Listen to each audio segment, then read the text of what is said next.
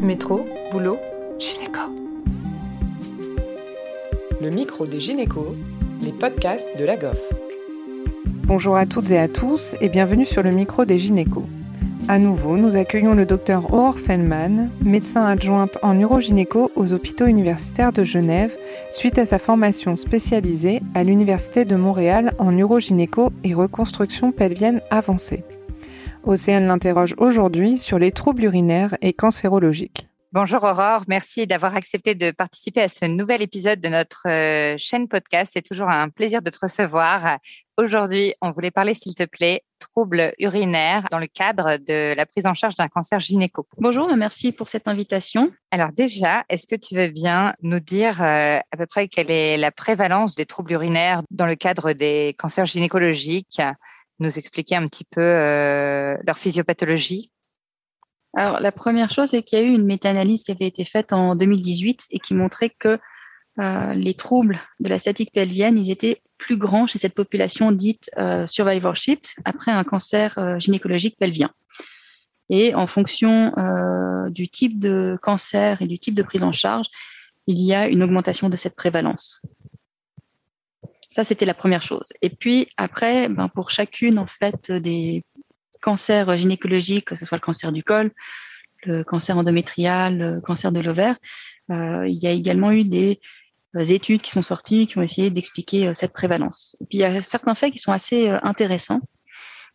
Donc, par exemple, la prise en charge du cancer du col utérin qui va comprendre une, hystérectomie élargie avec risque d'atteinte nerveuse, en plus de la radiothérapie. Donc ça, ça va pouvoir expliquer euh, l'aggravation en fait de l'incontinence urinaire.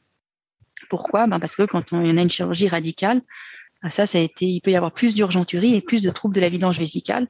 Surtout qu'il y a euh, quelques études qui ont montré que si on faisait une épargne euh, nerveuse, il y avait moins de rétention urinaire. Ensuite, ben, la radiothérapie, ça va induire des changements cellulaires qui vont euh, également mettre une perte de l'élasticité. Et donc, sur l'effet vésical, ça peut avoir une baisse de la compliance qu'on peut bien comprendre. Et puis, ça va également avoir un effet sur la proprioception, donc le fait de ressentir les choses euh, plus rapidement. Et euh, une réduction de la capacité vésicale qu'on comprend aussi par la réduction de la compliance. Et puis, la chimiothérapie, euh, certaines euh, chimiothérapies peuvent avoir un effet euh, sur l'incontinence, mais là, on ne sait pas si l'effet il est transitoire ou il est permanent. Euh, concernant par exemple le cancer de l'endomètre, là, euh, une étude parlait aussi de facteurs en commun entre les troubles de la statique et les cancers de l'endomètre, comme euh, ben, l'obésité et puis le syndrome de, métabolique qui est associé. Et donc, chez ces patientes, même avant d'être traitées, il y avait déjà une augmentation de la prévalence. On était plutôt à 50-60% chez les patientes avec un cancer de l'endomètre par rapport à une population générale qu'ils estimaient à 20 à 30%. Puis après le traitement, Là, cette prévalence, elle montait entre 70 et 80% euh, sans avoir fait de différence par rapport au type de chirurgie euh, et au traitement adjuvant. D'accord. Et concernant la, la, prise en charge thérapeutique après euh, radiothérapie, comment ça se passe chez les patients qui ont des troubles urinaires? Alors, la première chose, c'est qu'il faut euh, avoir les examens complémentaires, qu'on va dire invasifs, beaucoup plus rapidement. Vous avez bien compris que s'il y a une atteinte sur la compliance, euh, qui a une atteinte sur la capacité euh, vésicale, c'est important de faire la différence quand il y aura une hyperactivité vésicale, de savoir si c'est un trouble de la compliance ou euh, si c'est euh, un simple impact euh, sensoriel. Parce que euh, si vous avez une, un impact sur la compliance, on va se retrouver peut-être rapidement avec des pressions intravésicales hautes qui pourraient avoir des conséquences sur les reins avec des risques de reflux. Et puis le traitement serait pas le même. Puis la deuxième chose, s'il y a des fuites urinaires, toujours exclure une fistule vésico-vaginale ou urétro-vaginale. Euh, donc mon message, c'est il faut faire le bilan aérodynamique euh, assez rapidement chez des patientes qui ont eu un antécédent de radiothérapie. Et en cas d'impact rénal, de dilatation euh, pyélocalicielle, comment elle s'articule, la, la, prise en charge? Alors là, les patientes, euh, sachant que je ne suis que urogynécologue, seraient référées en urologie, que je pense qu'ils mettraient euh, des, des pigtails et qu'ils évalueraient aussi de voir s'il euh, y a un rétrécissement ou une sténose au niveau urétéral. Des sondes WG, oui. Ou il y avait d'autres choses dont tu voulais parler? Oui, et puis également à rappeler, c'est important que également en cas d'hématurie euh, dans un contexte post-radique, il est important de faire une cystoscopie rapidement parce qu'il peut y avoir des cancers radio-induits qu'il faudrait exclure. Tout à fait. Et on se pose parfois la, question de l'hormonothérapie locale euh, devant les troubles urinaires euh, chez ces patientes euh, qui ont été traitées pour un cancer. Qu'est-ce que tu en penses, et notamment quand c'était un cancer hormonodépendant, par exemple un cancer de l'endomètre alors, ben, déjà, c'est la place de l'ostrogénation locale en urogynécologie. Donc, si on prend certains guidelines anglais de la NICE en 2019, l'ostrogénation locale a sa place chez les patientes qui présentent un syndrome uro urogénital de la ménopause ou une atrophie vaginale avec une hyperactivité vésicale ou avec un prolapsus génital. Là, il y a un intérêt à utiliser l'ostrogénation locale. Également, si on utilise un PCR, et puis dans les cas d'érosion de, prothèses synthétiques, quand elles font moins d'un centimètre carré, euh, il y a de la place pour euh, les oestrogènes locaux. On sait aussi que, depuis, selon la Cochrane 2012, euh, ça améliore l'incontinence urinaire. Et puis, euh, pour les euh, recommandations pour la personne âgée en 2014 en France, il le recommande également dans les contextes d'incontinence urinaire et puis pour les infections urinaires à répétition. Donc, en tout cas, d'un point de vue urogynécologique, l'ostrogénisation locale, elle a sa place.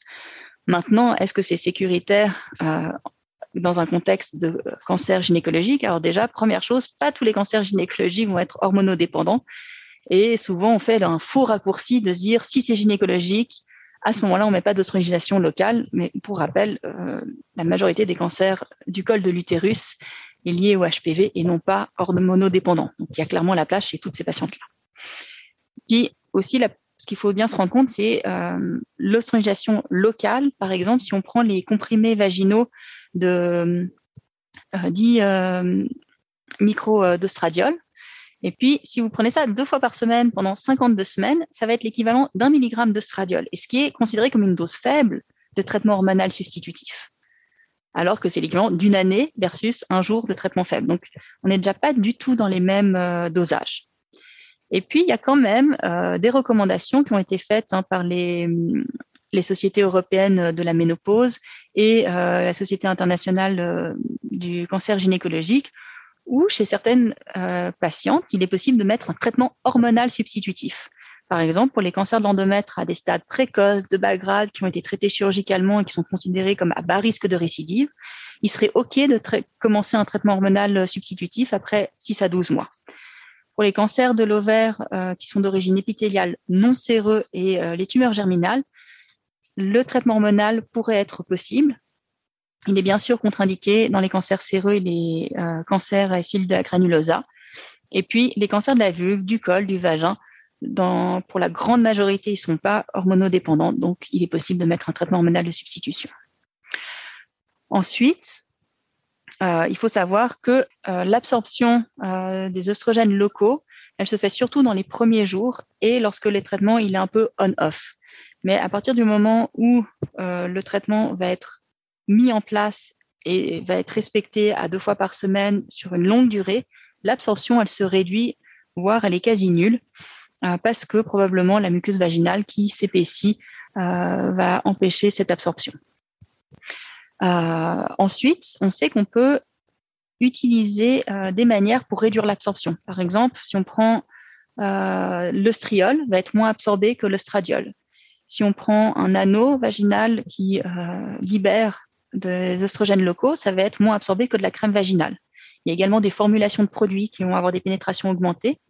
Et puis la zone d'application. Donc, euh, si on est plutôt à l'extérieur, euh, au niveau vestibule ou le tiers inférieur du vagin, ça va être moins absorbé qu'au fond du vagin. La qualité de la muqueuse, comme je vous ai dit, c'est plus absorbé si c'est atrophique. Et puis euh, le temps d'utilisation. Donc, plus on a une utilisation qui va être régulière et longue, moins il va y avoir de l'absorption. Et tout ça, disons, va permettre d'avoir une utilisation de l'ostrogénisation locale qui va être réfléchie en fonction des symptômes. D'accord, super intéressant. Et concernant les, traitements médicamenteux et chirurgicaux de ces troubles urinaires euh, après cancer, qu'est-ce qu'on a comme possibilité? Alors, bah, bien évidemment, c'est une euh, population qui a été peu étudiée, mais il y a quand même eu euh, une étude qui avait été faite sur l'efficacité, par exemple, du Vésicare, donc le solifénacine à 5 mg dans les cas d'antécédents de cancer pelvien avec radiothérapie, ils avaient une cohorte hein, de plus de 200 patients. Et là, il y avait quand même un impact significatif avec une réduction euh, du nombre de mictions diurnes euh, de l'ordre de 36%, le nombre de, de nocturnes de 50% et d'urgence mictionnelle de 50% et de 40% de réduction d'incontinence, qui pourrait être équivalent finalement à ce qu'on se retrouve chez les patients qui n'ont pas eu de radiothérapie. Après, pour euh, concernant les prises en charge plus invasives pour la vessie hyperactive, donc il y a, il y a des quelques rares données sur euh, le Botox qui auraient pu euh, permettre d'améliorer la capacité euh, vésicale en passant de 100 à 250 millilitres et puis de diminuer les, la fréquence diurne. maintenant, il n'y a pas de place à la neuromodulation sacrée chez ces patientes-là en général. Et puis concernant la prise en charge chirurgicale de l'incontinence urinaire d'effort, bah, il y a plusieurs choses qu'il faut prendre en compte. Bah, la première chose déjà, c'est ces patients qui ont eu des radiothérapies ou des chirurgies radicales. Donc il y a probablement eu une dénervation qui a été faite ce qui a un impact bien sûr sur la qualité musculaire et sur les nerfs. Et donc, il suggère euh, chez ces patients, par exemple, d'attendre au moins une année avant de prendre en charge chirurgicalement, laisser le temps de la dégénération des axones et cellules musculaires de se faire pour qu'il y ait la restitution qui se fasse. Et ça, ça prend en tout cas un an. Donc, il faut attendre une stabilisation, on va dire, avant de traiter. L'autre chose à prendre en compte chez ces patientes, c'est ben, elles vont être plus à risque quand on fait une prise en charge de l'incontinence urinaire d'effort d'avoir des rétentions urinaires parce qu'il y a une intente nerveuse et potentiellement une hypocontractilité. Que la radiothérapie, ça a un effet sur la qualité des tissus. Donc, euh, selon le matériel qu'on utilise, ça peut augmenter le risque d'érosion. Et c'est des patients qui vont aussi avoir facilement une hyperactivité vésicale sur leur radiothérapie. alors maintenant, qu'est-ce qu'on pourrait euh, proposer euh, comme chirurgie? Eh ben, ça semble en tout cas une mauvaise idée d'utiliser du matériel synthétique vu le risque d'érosion. Et les quelques cas qui ont été décrits de chirurgie après radiothérapie, globalement, c'était soit un échec, soit une érosion massive. Et puis par contre, ce qui était intéressant, c'est qu'il y a eu une étude qui a été faite sur les complications de prothèses synthétiques et radiothérapie. Donc, c'est des patients chez qui avaient eu une chirurgie, euh, soit de l'incontinence urinaire, soit de prolapsus, qui avaient par la suite eu de la radiothérapie. Euh, donc, bien sûr qu'il n'y a eu pas beaucoup de patientes, mais en tout cas, ce qu'on s'est rendu compte, c'est que le taux d'érosion était équivalent sans radiothérapie euh, versus après radiothérapie. Euh, l'autre chose maintenant, si donc on voit bien que la bandelette semble être une mauvaise idée chez les patientes avec une radiothérapie, et donc il reste ce qu'on appelle les injections urétrales d'agents de comblement ou d'agents gonflants. Euh, qui peut être soit par des macroplastiques, soit par euh, une sorte de, gel de bulkamide. Et euh, chez ces patientes-là, on va avoir des résultats. Donc, c'est des injections intra-urétrales au niveau du col vésical ou à mi-urètre et qui vont permettre en fait des améliorations dans 40% des cas avec des guérisons dans 20 à 40% des cas, ce qui est presque équivalent à ce qu'on pourrait avoir chez les patients qui n'ont pas eu de radiothérapie. Euh, ensuite, euh, la colposuscension de Birch semble être une chirurgie peu adaptée euh, dans les contextes post-radiques, déjà par la complexité de la chirurgie s'il y a eu une chirurgie oncologique extensive, et en plus avec la radiothérapie, on va avoir tendance à avoir une urètre plutôt fixe et donc ça va être moins efficace pour la colposuscension de Birch. donc, je dirais que chez ces patientes-là, la meilleure solution sont les injections urétrales. Ensuite, ça, c'est la prise en charge chirurgicale. Euh, c'est pas parce que la patiente a eu de la radiothérapie qu'il y a eu une dénervation possible qu'elle ne peut pas faire de la physiothérapie. Donc on essaiera quand même toujours la physiothérapie en première intention et de discuter euh, l'utilisation d'un PCR anti-incontinence si euh, le statut euh, vaginal le permet. Parfait, vraiment intéressant. Merci, merci encore Aurore. À bientôt. Merci à vous. Merci à tous de nous avoir écoutés aujourd'hui. Rendez-vous la semaine prochaine pour un nouvel épisode.